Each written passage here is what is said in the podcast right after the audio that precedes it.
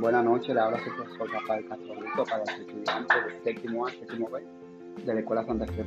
Aquí estoy haciendo un pequeño podcast sobre el proyecto 1 del cuaderno eh, elegí uno de los problemas y dice, en un supermercado realizan un 5% de descuento en el total de la compra y luego recargan un 13% de impuesto al valor agregado en los alimentos de la canasta, de la canasta básica. En otro supermercado recargan el impuesto y posteriormente realizan el 5% de descuento. ¿A qué supermercado te conviene ir? Tenemos supermercado A, trabajando con los datos.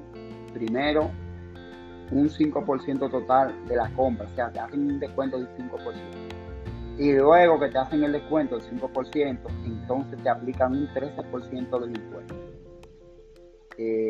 Desarrollo eso, supongamos que la compra es de 4.500, si le hago el descuento de, 5%, 4.500 menos 4.500 por, por 0.05, que es un 5%, el 5% de 4.500 es 225.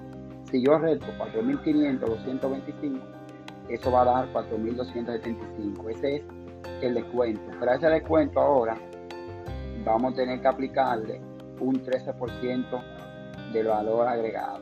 Y a 4.275 lo multiplico por 0.3, eso me va a dar 555.75, eso lo va a sumar a 4.275, eso me dará 4.830.75.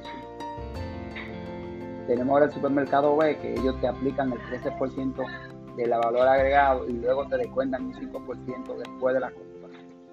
Supongamos que tenemos la misma compra, 4.500, a los 4.500 yo voy a sumarle más 4.500 por 0.13, que es el valor, que es el impuesto que le vamos a aplicar del valor agregado.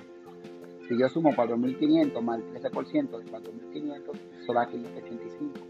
4.500 más 585, eso da 5.085. Si ahora esos 5.085 le, le, hacemos un descuento de un 5%, sería 5.085 menos 5.085 por el 5%, que es 254.25, 5.085 menos 254.25, eso da 4.830.75.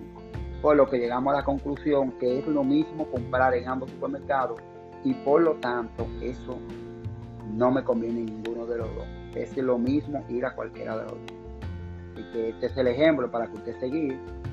Eh, ya te sabe, usted lo puede personalizar más, pero bueno, muchas gracias.